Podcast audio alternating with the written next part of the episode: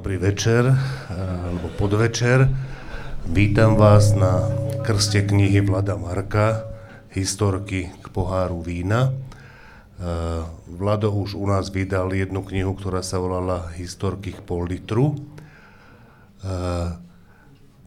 Tie historky o pive vychádzali predtým v časopise Týždeň a polovica z tých historiek o víne vyšla tiež v časopise Týždeň a potom Rado Macko s Vladom Markom sa tak ponáhľali s vydaním tej knihy, čiže to je výhoda, že keď si kúpite tú knihu a čítate aj Týždeň, tak tam sú veci, ktoré ste v Týždni nečítali. Polovica knihy je taká. Ja som si vždy myslel, že to je zvláštne, že ľudia, ktorí sa venujú pivu a ľudia, ktorí sa venujú vínu, že to sú pomerne disjunktné množiny, ale dneska, keď som si to o tom rozmýšľal, čo tu budeme hovoriť, tak som si uvedomil, že my tej miestnosti, kde sa skladujú súdy vína, kde sa aj vyrába víno, hovoríme pivnica. A to je prečo? Prečo tej vinnej miestnosti slovenčina hovorí pivnica? Dobre, ja predstavím krstnú mamu pani Žerku Furdíkovú a hneď jej dám túto otázku, pretože ja to neviem. Dobrý večer. Ani ja to neviem. Dobre. Tak ja to tiež neviem, ale som myslel, že či to nie je kvôli tomu, že toto je, že v tých slovanských jazykoch, že pivo je staršie, že sa robilo skôr. Pivo je vôbec najstarší nápoj, asi o 5000 rokov starší. Dobre, ako víno. Dobre, to sú starí Egypťania. A na Slovensku tiež bolo prvé pivo. No, tak to bude asi kvôli tomu. Čiže v tých jamách pod domami alebo vedľa domov sa skôr robilo pivo až víno. Potom víno. A ja som si to v živote neuvedomil až dnes do obeda, že... Inak tých slov z piva je viac, hovorí sa, že sme ochmelení, aj keď si vypijeme víno, hej? Je to stále z toho istého ochmelený chmel, pivo, takže tých vzťahov je viac, takých všeobecných. Dobre, tak táto debata o tej knihe, myslím, že by mohla prebiehať takto, že ja sa ťa spýtam nejaké otázky. Nebudem skákať, dobre. Čo? Nebudem skákať do rečí, ideš. Môžeš skákať do rečí. Dobre. K tej knihe, tak aby sme o nej neprezradili príliš veľa, ale aby sme urobili nejakú chuťovku, čiže o jednom z dvoch tých príbehov by si mohol povedať, že čo sú. Ja skúsim nahodiť, že ktoré. Potom by nám krstná mama, pani Furdíková, mohla niečo povedať o víne a potom by ste vy všetci, ktokoľvek má nejakú otázku, na autora alebo na krstnú mamu, tak bude priestor aj na to. Dobre, a ja teda mám takú myšlienku, že by si mohol prerozprávať jednu z tých historiek a moja obľúbená historka tej knihy je a má taký aktualizačný moment teraz, to je historka o tom, že raz Putina v Rusku atentátnici zabili. Otázka je teraz, že či sa to podarí druhýkrát, ale keby si nám povedal teda o tom prvom raze, jak Rasputina zabili atentátnici v Rusku a jak to súviselo s vínom. To je pekná slovná hračka. Už som tu niekde videl, že už keď Rasputin zomrel, tak snáď zomrie aj Putin. Rasputin bol, doteraz sa nevie, či to bol charizmatický mystik, alebo či to bol jednoducho nejaký dobrodruh. Asi niečo bude jedno aj s druhým. Každopádne objavil sa na carskom dvore a podarilo sa mu vyliečiť syna, následníka trónu, ktorý bol chudokrvný. A zrejme nejako, hovorí sa, že buď to je nejaká hypnóza alebo niečím, ale skutočne sa mu uľavilo, oživil a tým pádom cárovna si ho veľmi obľúbila až natoľko, že vlastne vládol Rusku. Keď manžel cár išiel do vojny do japonskej vojny, tak vlastne Rasputin ovládol Rusko. No a vedelo sa, že takto ďalej nemôže byť, tak sa zobrali 5 atentátnici, rozdelili si úlohy, jeden zohnal ciankáli, jeden sa postaral o zbraň, jeden vo svojom krásnom paláci v pivnici urobil nádhernú večeru, kde pozvala Rasputina, podávala sa tam sladká Madeira, bola tam obrovská torta A predpokladalo sa, a v tej torte bola konská dávka ciankáli, predpokladalo sa, že Rasputin ciankáli zje, vystrie sa a bude po Rasputinovi. Nestalo sa tak. Rasputin prežil, zjedol strašne veľa torty z ciankáli a stále žil. Tak ten, ktorý ho hostil, vybehol v paláci od poschodia vyššie a tam sa posťažoval tým z ostatných, že čo sa dá robiť. A jeden povedal, vieš čo, tak zastrelíme ho. Tak zišli dole a Rasputina zastrelili. Rasputin padol a potom išli čo s ním, tak zobrali jeho kožuch, že ho spália, odišli, pripravovali sa na to, že ho utopia a spália, prišli a Rasputin žil. Stále žil, tak potom použili to najjednoduchšie, veľkú sekeru, ktorou Rasputina zabili. Takže takto Rasputin zomrel a doteraz sa nevie, ako je možné, že po takej obrovskej dávke ciankáli prežil. Taká hlavná hypotéza bola, že reaguje s cukrom. Ale aj keď reaguje veľmi slabo, takže to, čo teda vznikne... ciankáli, nie Rasputin. Rasputin nereagoval. Takže aj táto verzia neprešla. Ďalšia verzia bola, že ciankáli samotné nie je jedovaté, ale žalúdočnými kyselinami sa rozkladá na kianovodíkový ion a že ten je jedovatý a Rasputin ako ťažký alkoholik mal veľmi málo žalúdočnej kyseliny. Takže to bola zrejme druhý dôvod, prečo. A jedna ten cukor trošku pomohol, potom nedostatok kyselín. A tretia možno, že aj v tej Madeire predsa len bol cukor, takže to všetko spôsobilo asi, že nezomrel na ciankáli. Prečo nezomrel, keď ho zastrelili, to už sa vôbec nevie. A nakoniec zomrel, no. Podarilo sa. Dobre, čiže... To bola, a k tomu, teda každá historka má aj taký návrh vína, čo sa k nej má piť, tak k tomu samozrejme sladká Madeira, ináč sa nedá. Čiže to ciankali bolo v dvoch, teda... Nie, ciankali bolo len v tej torte. Len v tej torte, dobre. A zapíjali to Madeirou. Čiže toto pre predstavu, jak vyzerajú tie historky, ktorých je 20, myslím? 27. 27 dokonca. Že sú veľmi, veľmi rôznorodé, majú spoločného menovateľa to víno, ale aj veľmi rôzne vína. Ľudia, ktorí poznajú rôzne veci z histórie, tak si ich tam po veľmi príjemnom čítaní zopakujú a nájde sa vždy nejaký neočakávaný súvis s vínom a niektoré tie veci pre mňa boli úplne nové. Ja som to možno, že som to mal vedieť a možno sa mám hanbiť za to, že som to nevedel, ale nehanbím sa. A jedna z najfascinujúcejších vecí pre mňa úplne nová je práve tá Madeira, ktorá je iná historka z tej knihy, niekoľko historiek pred tým Rasputinom a to je, že ak to neviete, že akým spôsobom víno, ktoré sa volá Madeira, dosahuje tú chuť, akú dosahuje, tak to nám, Vlado, prosím ťa, ešte tiež prezrať z tej knihy. Ja som tú historku nazval masochistické víno, pretože každý, kto vie viac či menej o víne, vie, že víno potrebuje pokoj, chlad a tmu. A ak niečo je, niečo, čo víno nemá rado, to keď sa s ním hýbe, keď je vyššia teplota a keď je na svetle.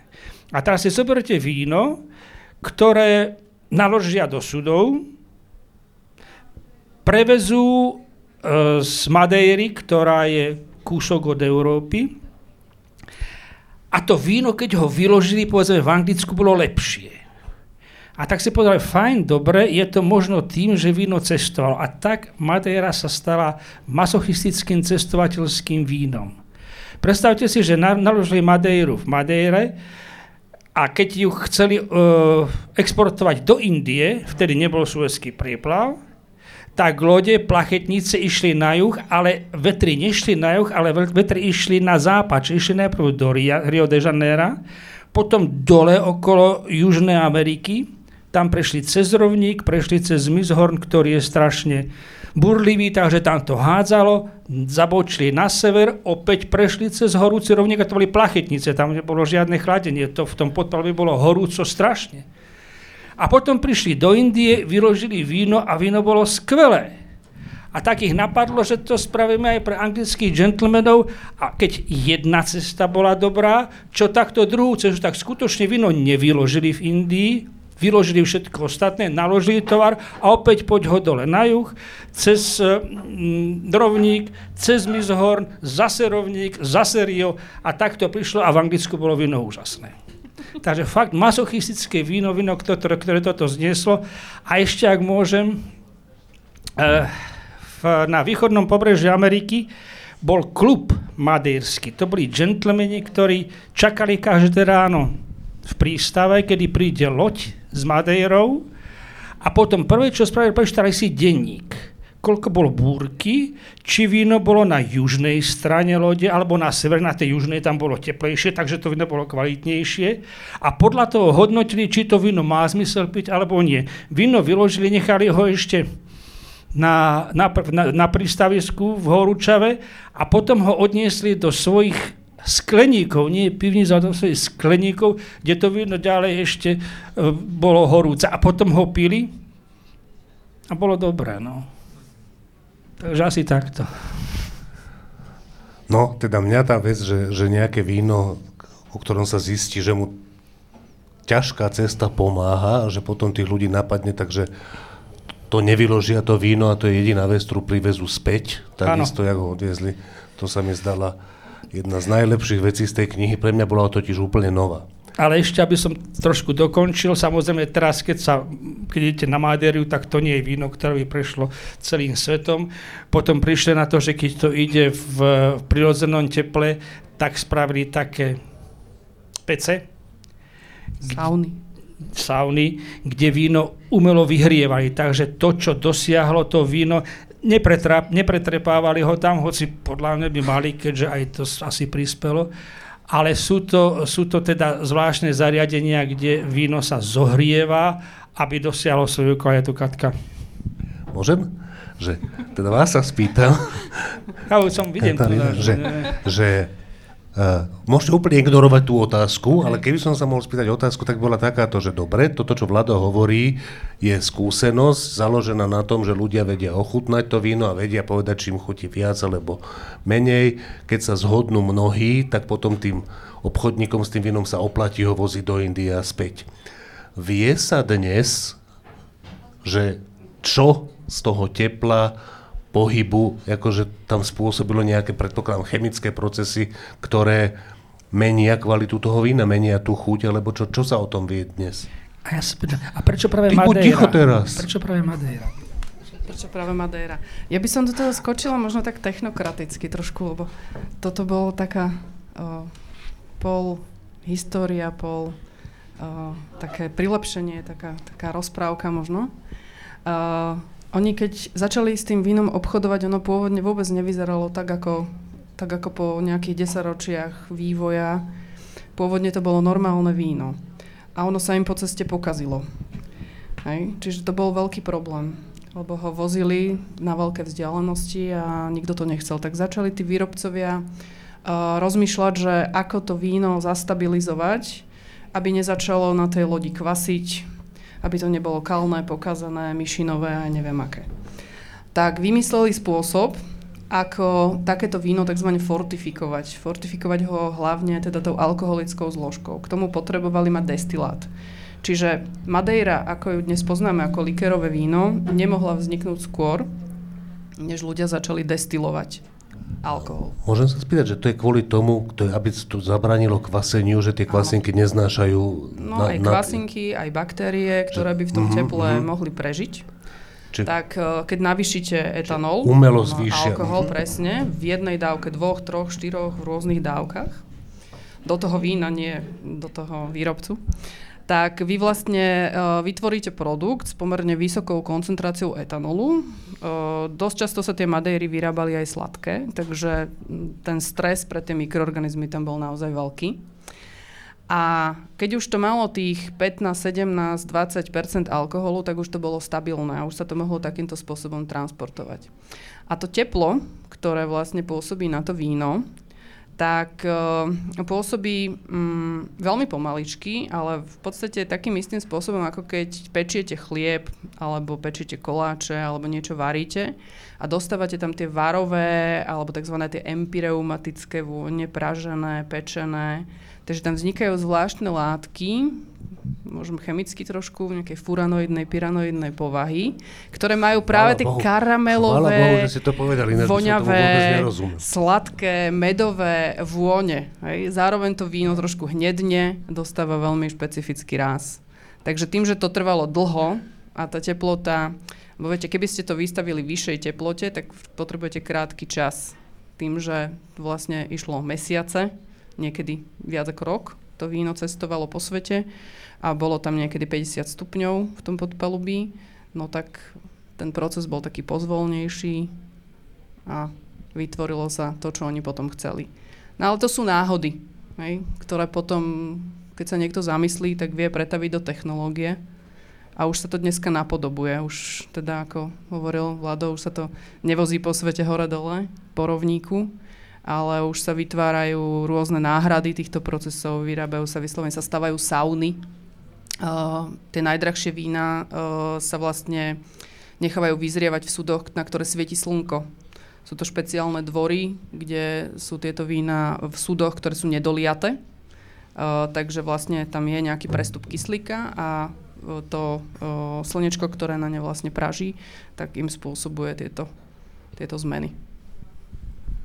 Tak, a teraz ťa chcem pochváliť, Vlado, za to, že ja, keď som sa dozvedel, že ideš robiť po tej knihe o pive, keď si povedal, že ideš robiť knihu o víne, tak ja som sa zlakol. To som ti doteraz nikdy nepovedal.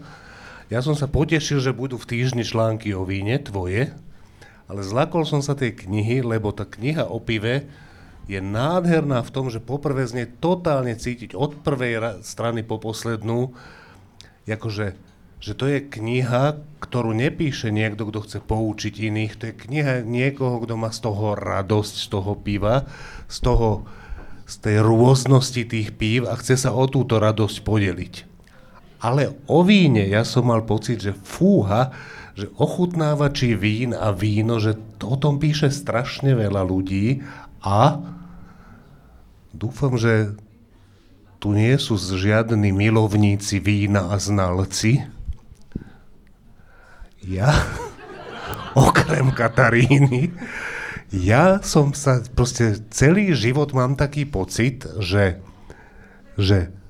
toto je vec, ktorá aj keď sa snažíte ísť rovno, tak to trochu zahýba k snobstvu. Skôr či neskôr, u niekoho viac, u niekoho menej, osobný názor veľmi pravdepodobne mylný. Ja sa mýlim často, rád a rád. Dneska politike, vínu a futbalu rozumie každý. No práve, že ja nie napríklad. Teda vínu určite nie.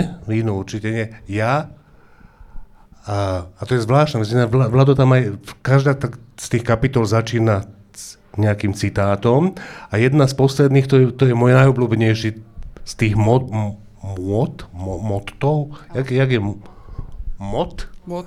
tak jedno z tých mot s jedným T alebo s dvomi T? S jedným, dobre. Tak jedno z tých mot je, že ja vínu nerozumiem, ale viem, aké mi chutí. Krásny tým.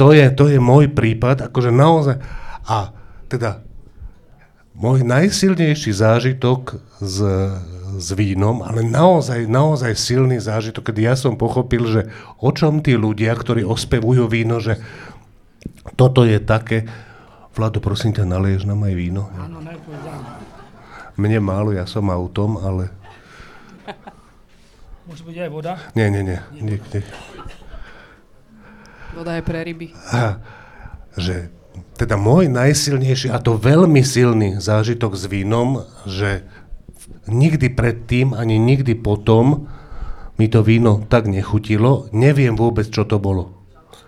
Raz po veku, ja neviem, 18 rokov, pod 20 rokov som v letný horúci deň prišiel domov, bolo mi teplo, bol som smädný, otvoril som chladničku a bola tam fľaška vína. Netuším, čo to bolo a ja som z tej fľašky sa napil toho vína a nikdy predtým, nikdy potom som nemal taký pocit, ale teda môj subjektívny zážitok je, že absolútne rozhodujúca vec, okrem tých všetkých chemikálií, jak to zrelo, či človek išiel, či to šlo do Indie a späť, alebo je to už v saunách, je strašne dôležitá vec, že aký smed má ten človek, ktorý to víno ide piť.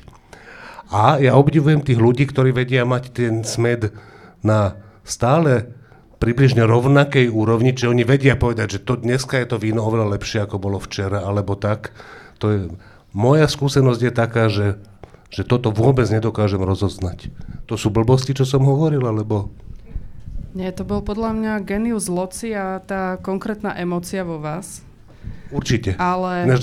Náš tá chladnička nemá bohvie, aký genius loci.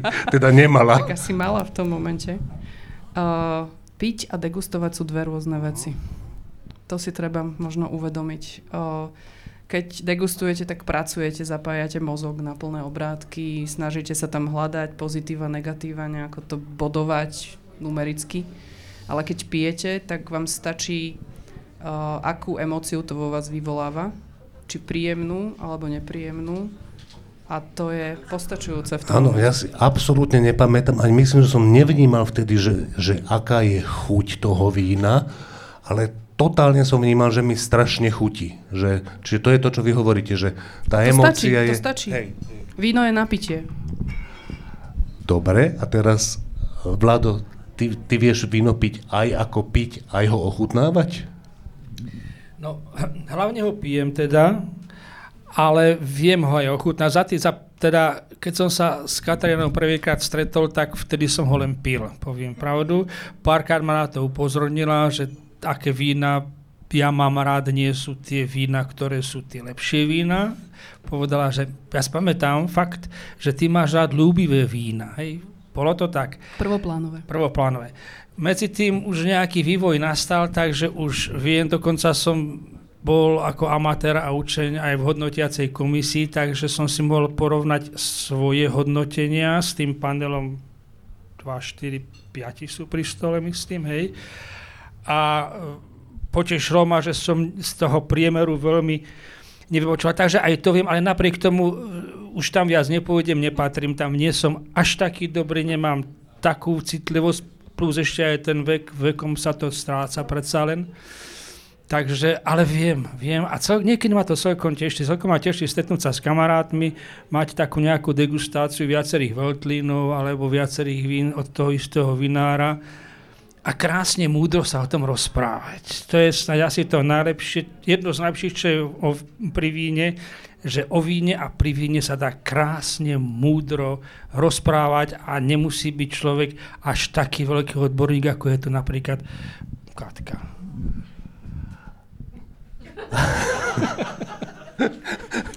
Môžem sa k tej degustácii, že je to tak, ako ja neviem s hudbou, že človek má niečo ako hudobný sluch alebo nemá a podľa tej štartovacej pozície, ktorá je daná asi geneticky, sa s tým dá všeličo urobiť a všelikam sa dá posunúť, ale človek, ktorý nemá hudobný sluch, bude rozumieť hudbe, bude počuť hudbu len do nejakej miery, kde iný človek možno začína. Je to s tými degustátormi tiež tak? Je to že máme na to veľmi odlišné vlohy? Na hudbu podľa mňa som si istý, že máme veľmi, veľmi odlišné vlohy. Napríklad ja mám úplne iné vlohy na hudbu, ako všetci ostatní členovia mojej rodiny. Máte hudobný hluch? Není to úplne také, ale oni počujú akože neporovnateľne viac, než počujem ja. Ale napriek tomu sa vám nejaká hudba páči? Určite, ja mám rád hudbu, čiže ja si myslím, že aj ja mám, že to nie je ten hudobný hluch, ale je velikánsky rozdiel medzi mnou a nimi. A ja keby som počúval, snažil sa počuť, počúval, že niekto iný mi povie, že počul si tam tie violy, jaké violy? To ja to vôbec nedokážem rozoznať. Proste ja ten orchester počujem, že je to taký multizvuk, ale že čo hrajú momentálne fagoty, to ja absolútne dokážem rozoznať v tom celom zvuku. A oni to, neviem, či všetko takto, ale vedia. A s tou chuťou a čuchom, lebo tam čuch je asi ešte dôležitejší jak chuť,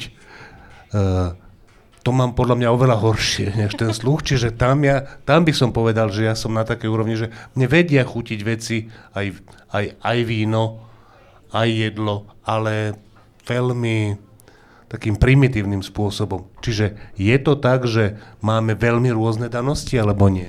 No, to prirovnanie, čo ste použili, je vynikajúce, musím povedať. Áno, hudobný sluch možno a vnímať hudbu ako len nejaký konzument hudby, to sú presne asi také odlišenia, ako byť schopný degustátor a vyjadriť sa, že toto víno mi chutí. Čo sa týka toho, že keď sa chcete stať dobrým degustátorom, to znamená posúdiť kvalitu toho vína, tak potrebujete mať splnené 3 podmienky a nie jednu z nich, ale všetky 3 dokopy. A to prvé je, že musíte mať zdravé zmysly. Nepoškodený čuch, nepoškodenú chuť. Hej, čiže v rámci týchto orgánov, zrak napríklad, tiež potrebujete byť funkčný. Potom k tomu potrebujete patričný ten centrálny nervový systém a tie dráhy, ktoré to prepájajú. A tretí bod je skúsenosť.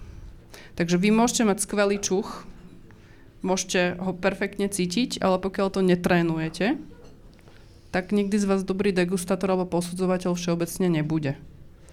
Lebo ono je veľmi jednoduché vedieť, že jahoda vodia ako jahoda, pokiaľ ju vidíte. Pokiaľ cítite iba ten osamostatnený vnem, tú vôňu jahody, tak ten mozog musí mať tréningom vycvičenú tú dráhu, hľadať rýchlo patričný výraz, čo to je. Je to pozitívne, je to ovocné, je to sladké, je to malina, jahoda, čo to je. A to sa dá natrénovať. Čiže áno, musíte mať dobrú predispozíciu týchto zmyslov, musíte sa vedieť na to sústrediť a samozrejme musíte mať tú skúsenosť, aby to išlo rýchlo. A Vlado, ty si sa toto tiež naučil? Do nejakej miery, alebo? Ja to prvé veľmi nemám. Priznám sa, že nemám tie zmysly až tak citlivé, aby som si mohol. To, že som bol v tej komisii, z mojej strany odvaha a možno drzosť, takže už to nikdy nebude, pretože nemám tú danosť, nemám. Ten mozog už si vie spojiť vôňu v novozelandskom Sauvignon Blanc so žihlavou alebo s egrešmi, takže napriek tomu, že pijem víno, cítim egrešovú alebo žihlavovú chuť. To je takéto najjednoduchšie, to je najjednoduchšie. To si vynikajúci, lebo egreše predstaviť si je veľmi ťažké. To je naozaj komplikovaná vôňa. Hej, no. Taká strašne nevýrazná. Vlado, dobre, v žiadnom prípade sa nenechaj zaskočiť.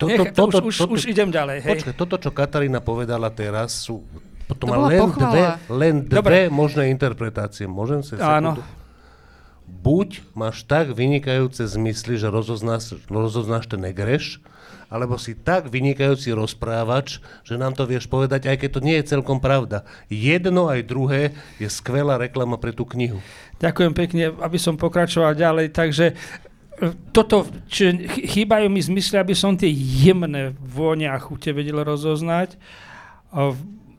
Tá predstava trošku je a už aj niečo mám odpité, takže už taká tá skúsenosť existuje, aj keď to stále nie je tak ako jeden z najväčších obchodníkov z vín amerických, ktorý jednoznačne tvrdil, že skúsenosť sa získa opitosťou. On skutočne bol človek, ktorý vypil, ktorý vie hodnotiť 100 vín za jedno poobedie. To ja neviem. To som zvládla párkrát. Katka to vie. To sa musí vyplúvať do tých... Bolo to veľmi ťažké. To sa samozrejme, to sa už vyplúva. Len tým som, že až takéto skúsenosti ja nemám. Ale mám dostatočné skúsenosti, dovolím si tvrdiť, že tak vína do tých 30-40 eur viem. Nad to zase nie sú skúsenosti, takže to ťažko. Ja som sa v živote raz zúčastnil také, že ochutnávky vína, kde boli tie nádoby, aby sa človek neopil, kde to víno má výplu, čo mi pripadlo strašné barbarstvo. A to bolo v nejakej tokajskej pivnici na východnom Slovensku, kde paradoxne, teda som mal dva veľmi silné zážitky odtiaľ. Jednak celá tá výroba tokajského, tá pleseň a to, tie tufové... To je prekrásno. To treba zažiť. Fakt, to bolo fascinujúce. A druhá vec, a to znova sa je k tomu pivu, že keď to skončilo, tak tam majú nejakú takú predajňu, obchod, kde sme si mohli kúpiť nejaké tie flašky a tam som sa od 7 alebo 8 ročného syna toho chlapíka, čo tam predával tie vína, dozvedel takúto pravdu, nie zrovna o víne, ale ostala mi na celý život a to bolo, že hovorím, mal 7 alebo 8 rokov a povedal nám, ale len tak pre seba do vzduchu, že pivo bez špalienky to sú penieži do ľuftu. Takže ja, sme to mali, že... Ja poznám ešte tiež takú výhodňarskú o víne, že kvašenú vodu hlavu neobalamucíš. Ale ja sa divím, že vám dali nádobu na zlievky na východe, lebo to sa tam nerobí. A bolo to ináč. Veľmi to bolo kultúrne. To robia len pre Bratislavčanov. Asi. Ja som sa teda... Východňari nevyplúvajú. Ja som ju nepoužíval. A teda ja znova to asi, keď tebe bolo povedané, že sa ti páčia ľúbivé vína, tak to ja si aj nechcem vypočuť to svoje hodnotenie. Mne tokajské strašne chutí, čím sladšie, tým viac. Ale to je rozumné, veď čím sladšie, tým drahšie, tým kvalitnejšie, tým lepšie. Ale akože ja to mám, akože, že ja neviem, jak to mám povedať. Tokajské je pre mňa akože ako od detstva, že to je najlepšia malinovka, akú som ja v živote kedy ochutnal. Aj najzdravšia. Áno. Ako sa hovorí, to král vín, víno kráľovstva. Také marketingové heslá existujú. Tokaj je moja srdcová záležitosť. Áno? Aj čo sa týka degustácií, aj čo sa týka vedy okolo toho. Ináč, ja keď som sa prvý raz dozvedel, že to celé robia plesne, a že to, že koľko putňové, alebo nie celé, dobre, je to ten furmint, je to ten tuf, je to... Ale tá vec, že to, že koľko putňové víno, je to, že koľko tých vedierok, tých bobuliek napadnutých tou plesňou sa ponorí do toho súda, kde to zreje, tak je to, alebo... Tak to vychádza z histórie. Aha, jedna tá historka v knižke je. Áno, to Kajsko má o Rákoci, je tam... Sepsi, Laczkó Máté. Áno. Tak v podstate to je človek, ktorý to vymyslel. Asi autor môže porozprávať trošku túto historku a ja potom poviem tie technokratické veci. To je presne tak ako s Madeirou. Tam náhoda tiež prijala. On bol učiteľ Rákociho manželky Žofie. On bol protestant, oni boli protestanti, tak bol dvorný učiteľ a zároveň mal na starosti rákociovské vinohrady. Tokajské vinohrady boli rákociovské vinohrady. A v 17. storočí, v druhej polovici, myslím, boli turecké nájazdy a on sa jeden rok bál pozbierať hrozno. Keď Turci chodievali, tak všetci boli na hrade, tam sa skrývali všetky dediny. Takže bol aj on vtedy na hrade a nechal to víno dozrieť. Potom už keď si povedal, že treba, víno už bolo samozrejme prezreté, vysušené a navyše ho napadla Botrytida, ďakujem pekne. Napriek tomu to pozbieral, ale kvasil to oddelenie od ostatných vín a keď to teda na jar stočil a dal pani Grovke, tak povedala jej, v živote nechcem piť iné víno ako toto. Takže tiež tomu podľa povesti, tiež tomu pomohla náhoda a ide veda. Áno, táto história tam tak nejak mohla byť. Si vydýchol. Takto. Krásne je ešte k tej histórii, že tie pivnice, ktoré na Tokaji sú dodnes a budujú sa stále nové, tie tam boli skôr, ako sa tam vlastne to víno začalo ukladať. lebo oni, tí obyvatelia, vyhlbili tie pivnice ako úkryty pred Turkami. Tam sa skrývali. A celé vlastne to geologické podložie na Tokaji je špecifické tým, že tam sú miesta, kde je normálne hlina, ilovita, vulkanického pôvodu, kadečo. A potom sú tam flaky, kde je tzv. Tuf. A tuf je taká vulkanická hornina, penovita, niečo ako pemza, ktorá má úžasné vlastnosti, že je samonosná. Takže keď do nej vykopete tunel, tak nepotrebujete tam dávať tie výstuhy. Čiže oni takýmto spôsobom vykopali tie tunely. No a keď pominuli trošku tie nájazdy turecké, tak ich začali využívať ako vínne pivnice. No a tá vínna pivnica porástla časom takou jednou vláknitou hubou, volá sa, že Cladosporium celare. Celare ako pivničná. A tvorí tam dodnes také povlaky šedé, zamatové, nádherné, obrovské. Ide medzi tým vlastne. Áno. Úplne. A dokonca sú také časti tých pivníc, kde vás ani nepustia, pretože by ste porušili tú atmosféru, ktorá tam je vlhkosť, oxid uhličitý, kyslík a tak ďalej, tieto rovnováhy, takže vlastne tam chodia len tí výrobcovia.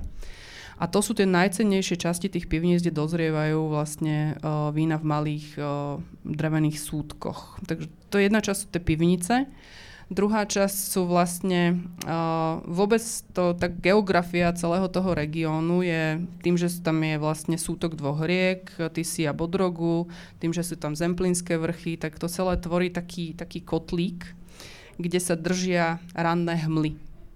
Tým, že je tam ráno a do obeda vlhko, tak Botrytis cinerea ako huba parazitujúca na hrozne sa tam pekne ráno napije vody a potom parazituje na tom hrozne, ale tým, že na obed už vyjde slniečko a vysuší to hrozno, tak vlastne to hrozno nesplesnivie, len tam tá huba tak chudera tak akože nejako prežíva, niečo robí, načne tú bobulku a tento vlastne proces trvá niekoľko týždňov a zdravá bobula sa zmení na cibebu, ktorá má úplne iné zloženie. Má pomaly 2-krát toľko cukru ako bežná bobula.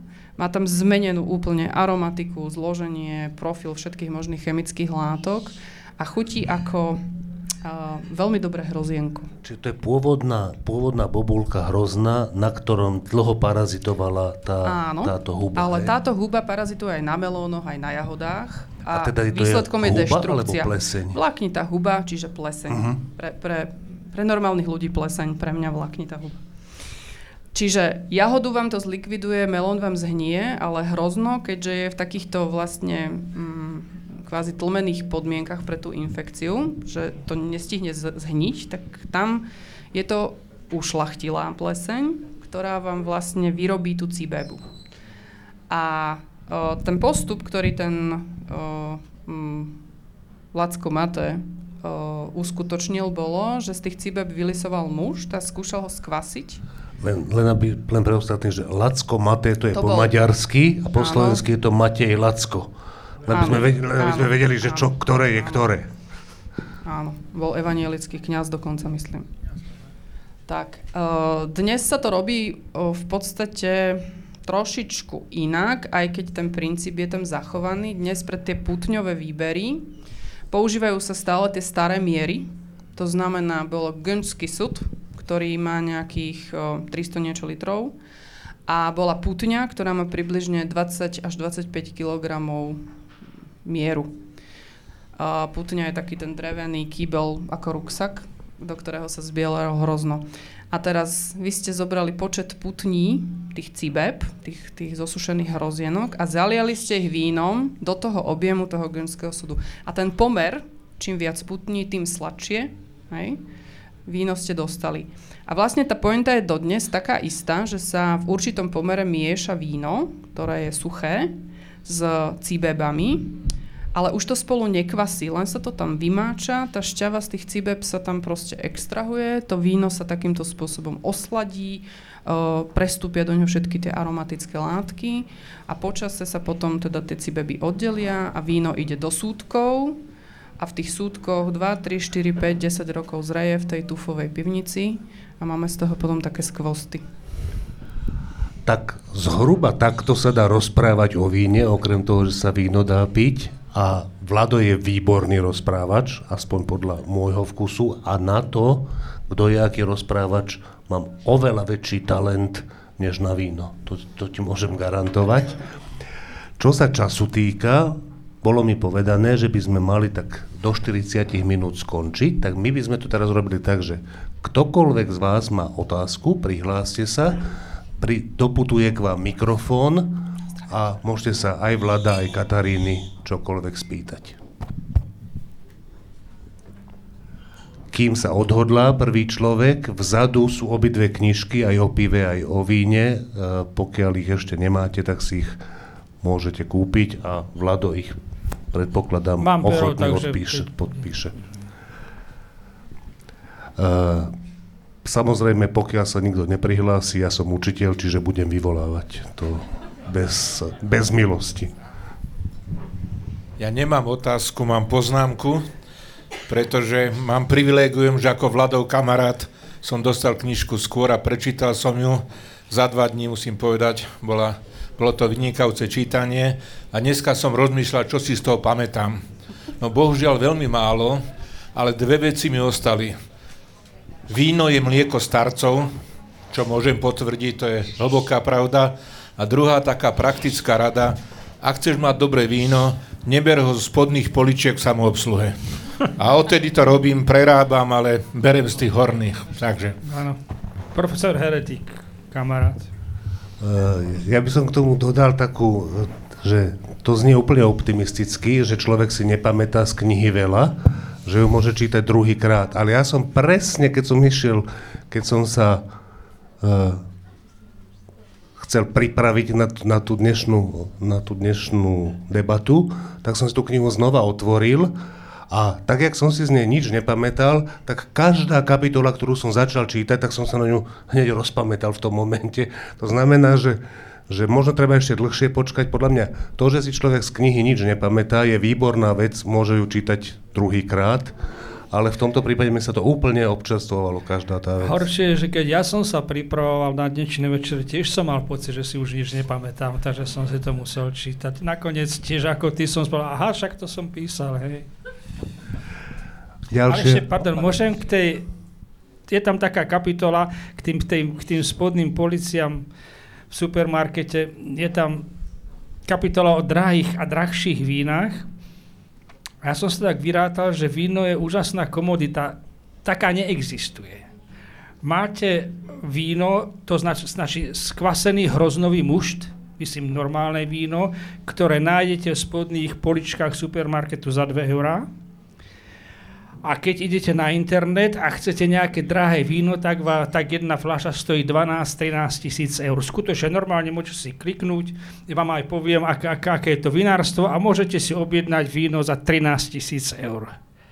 Pomer 2 eura a 13 000. Prejatal som si to na auta, najlasnejšie je takých 10 000 eur. A keď sa to vynásobí tým násobkom, tak vyjde cena, za ktorú máte mierne ojazdený Boeing 737. Čiže to je skutočne komodita, ktorá má taký obrovský rozsah v cene. Ideš.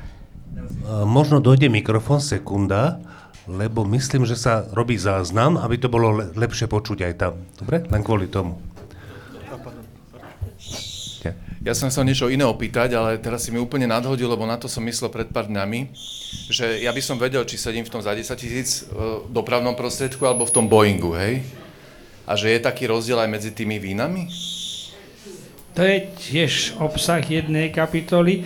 Tam sú 2 možné otázky. Odpovede, že áno a nie, samozrejme.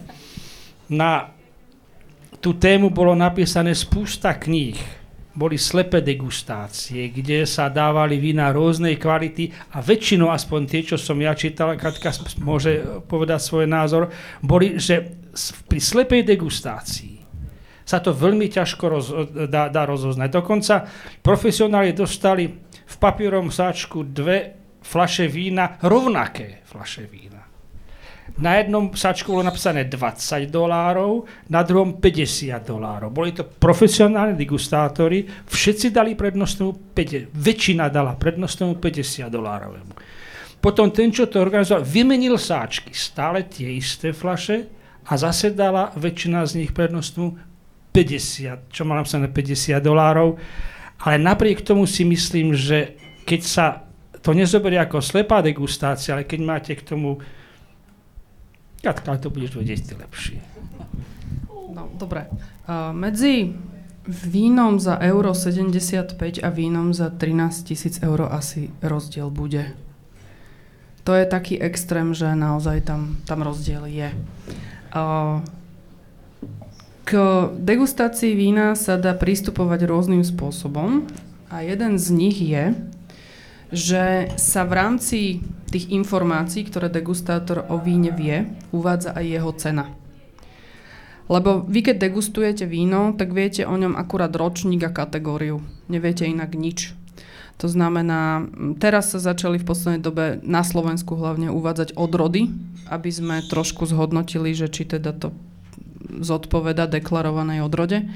Ale keďže výroba odrodových vín sa vlastne fokusuje na Čechy, Slovensko, Rakúsko a Nemecko a všetci ostatní, celý svet na to kašle a vyrábajú kyve, tak vlastne je to naša lokálna záležitosť.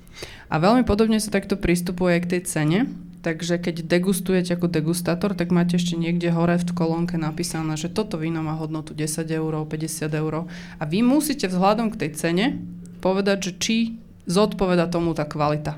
Opačne je to ťažké. Keby vám dali víno, ktoré vám šlape, chutí, nemá chyby a vy mu máte odhadnúť cenu bez toho, že o ňom čokoľvek viete, tak je to nesmierne ťažké.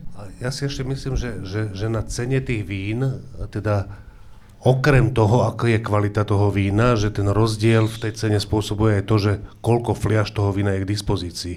Predpokladám, že tých 13,000 fliaš je na svete menej, že to je nejaký ročník nejakého, než je fliaš. A zase také malé limitky to nebudú.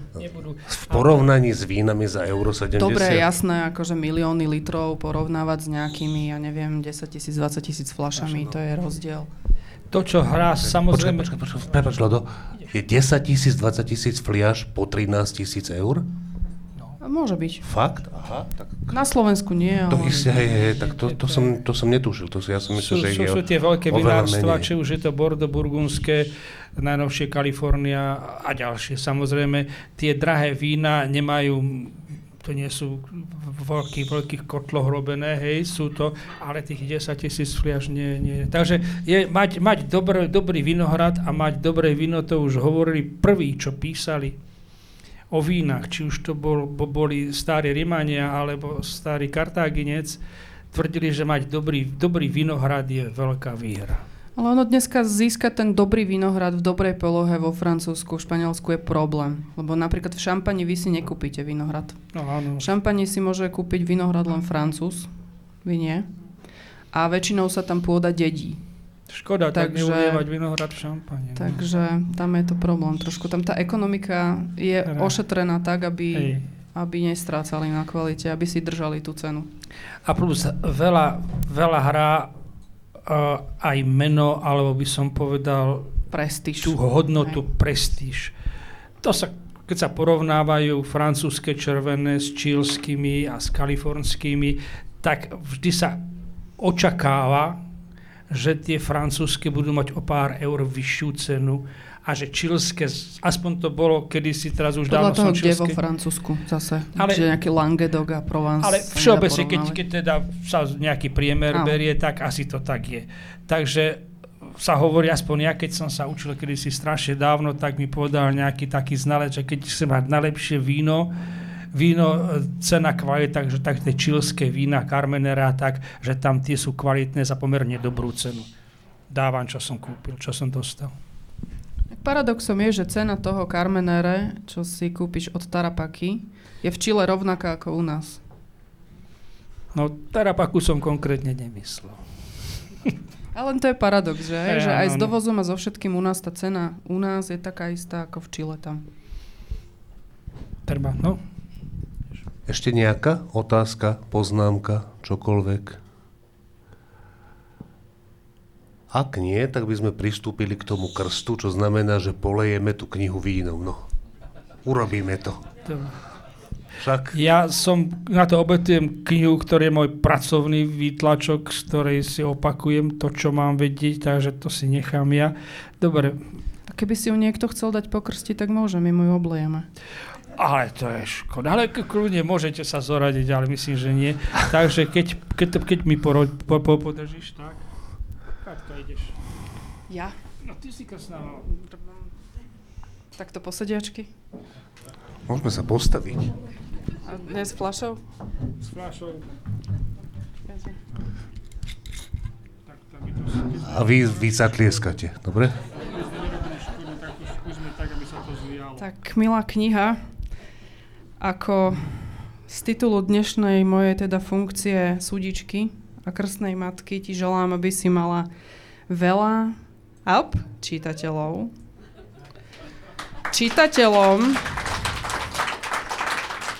Viackrát idem, ešte vydrž, ešte ťa oblejem. Čitateľom želám viac takýchto skvelých kníh. Autorovi čoskoro novú dotlač a tomu vínu nech je s nami navždy a nech je stále kráľom všetkých alkoholických nápojov. Na zdravie.